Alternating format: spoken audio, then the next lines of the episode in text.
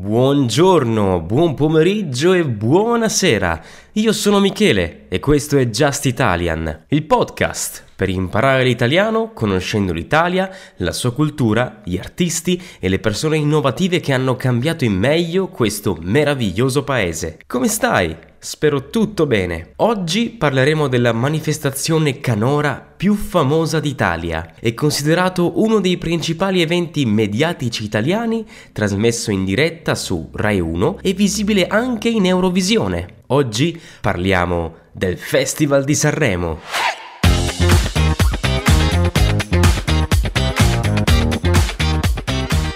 Prima di iniziare ti ricordo che andando su patreon.com slash justitalian avrai accesso a contenuti extra come la trascrizione di tutti gli episodi, puntate speciali, accesso al canale Telegram dove potrai comunicare in italiano, capitoli di audiolibri narrati esclusivamente da me, merchandising e molti altri servizi. Che cosa aspetti? Vai su patreon.com slash justitalian. Puoi trovare tutti i link sulla descrizione di questo episodio. Dal 1951 ad oggi il Festival di Sanremo è l'appuntamento fisso dell'inverno italiano, lo specchio pop che riflette la nostra società, la nostra cultura, grazie alla sua forma instabile ma flessibile, in continua trasformazione e che ha saputo cambiare e adeguarsi alla società e ai tempi, senza fossilizzarsi e morire. Consiste essenzialmente in una competizione tra brani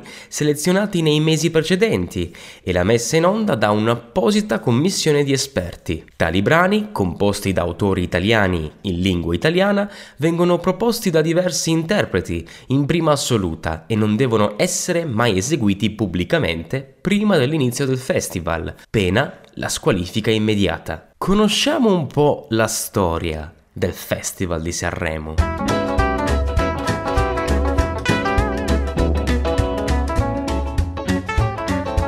Era l'anno 1950. All'epoca la canzone italiana era snobbata e poco capita dalla maggioranza del popolo, che parlava solo il dialetto e non capiva alcuni testi neologistici e fuori tempo, contenuti appunto in alcuni brani. La canzone italiana era però la preferita, primeggiava, anche se per qualche tempo gli italiani si rivolsero a generi musicali di altre nazioni.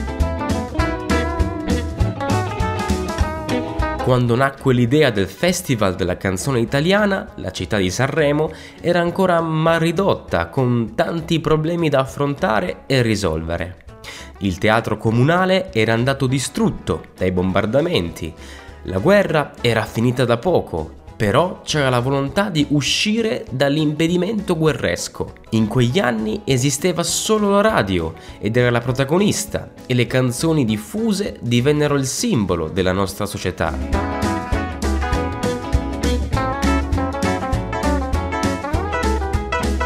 Si racconta che il festival sia nato quasi casualmente, nell'indifferenza generale. Fu il pubblico invece a decretarne il grande successo. Il Festival della canzone italiana nacque a Sanremo nel 1951 grazie ad Angelo Nicola Amato, direttore artistico del Casino di Sanremo, e al giornalista ed autore radiofonico Angelo Nizza. Amato contattò le case discografiche milanesi, mentre Nizza si accordò con l'EIAR, l'antenata dell'attuale RAI, per la trasmissione via radio. Il programma, trasmesso dal Casino di Sanremo, per 25 anni fu l'unica sede esclusiva, prevedeva che nella prima serata venissero presentate 10 canzoni e nella seconda serata le altre 10. Le 5 migliori della prima serata e le 5 migliori della seconda, secondo i voti espressi dal pubblico, presente in sala dopo ciascuna esecuzione sarebbero state ammesse alla terza serata, quella finale. Alla prima edizione presero parte solo tre concorrenti, ciascuna in gara con più brani, e dal concorso uscì vincitrice Nilla Pizzi con Grazie dei fiori. Il numero di cantanti si accrebbe nella seconda edizione e dalla terza edizione in avanti ciascuna delle canzoni in gara era eseguita con duplice interprete, duplice direzione orchestrale e duplice disco, con rarissime eccezioni.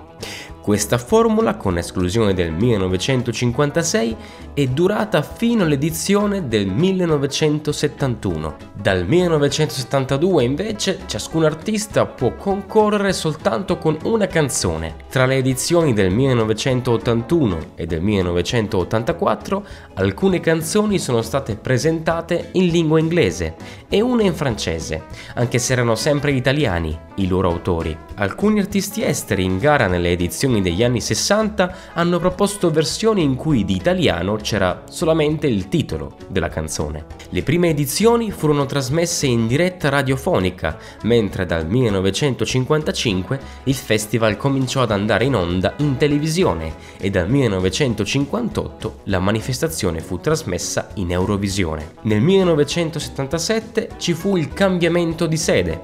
La manifestazione canora si spostò dal casino municipale al teatro dell'Ariston in via Matteotti e la televisione mandò in onda il primo festival a colori. Il Festival di Sanremo oggi è uno dei maggiori eventi della programmazione televisiva italiana e la conduzione della diretta RAI è un onore ambitissimo. Il festival ha avuto edizioni più o meno buone a livello di ascolti, ma si è sempre confermato un grande successo di pubblico. Dalla prima edizione ha fatto molta strada, cambiato location, pubblico e soprattutto format, fino a diventare un prodotto commerciale da migliaia di euro, amato, odiato e sempre discusso. Eppure, in origine, nessuno lo prese davvero sul serio. Conosciamo adesso insieme tre curiosità sul Festival di Sanremo. Primo, volare.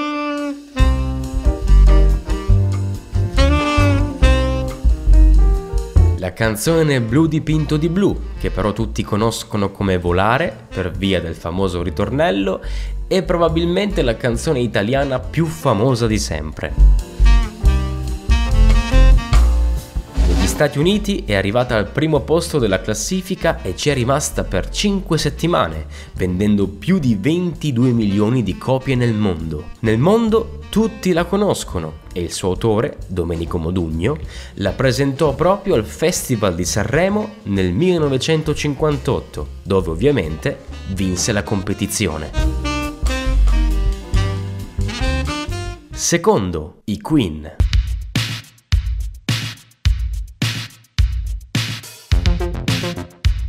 A partire dal 1980 l'orchestra fu rimossa temporaneamente dal festival e sostituita con delle basi registrate su cassetta. Questo fenomeno, che venne annullato definitivamente nel 1990, creò non pochi disagi tra gli artisti, che non vedevano di buon occhio la decisione. Gli artisti dovevano metterci la faccia e muovere solo le labbra, imitando un nastro già registrato che cantava per loro. Una regola forzosa e costrittiva, alla quale moltissimi si ribellarono, sia a livello nazionale che internazionale nazionale. Il sabotaggio più memorabile del Festival di Sanremo è stato sicuramente quello messo in atto dai Queen nel 1984.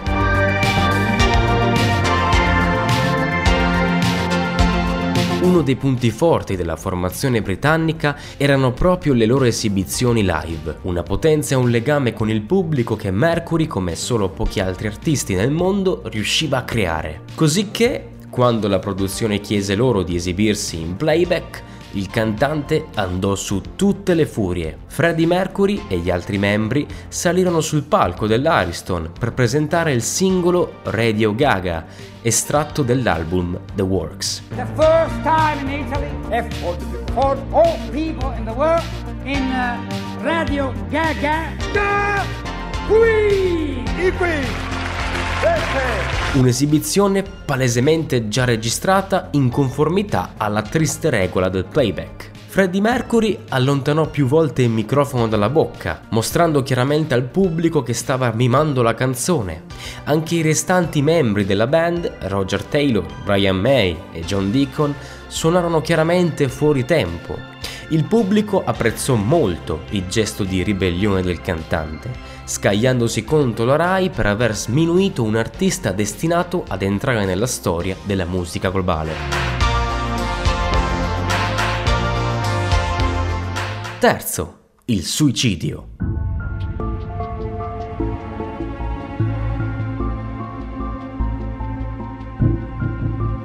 Forse questo è l'avvenimento più macabro e conosciuto del Festival di Sanremo. Nel 1967 Luigi Tenco partecipa alla gara con il brano Ciao amore ciao, che non solo non venne apprezzato dagli organizzatori del festival, ma non fu nemmeno ammesso alla serata finale, classificandosi al dodicesimo posto. Amareggiato e deluso dalla decisione, l'artista, dopo l'esibizione, fece immediatamente ritorno al suo albergo, dove decise di togliersi la vita sparandosi un colpo alla testa, come confermato anche da un biglietto scritto di suo pugno e rinvenuto sul luogo del delitto.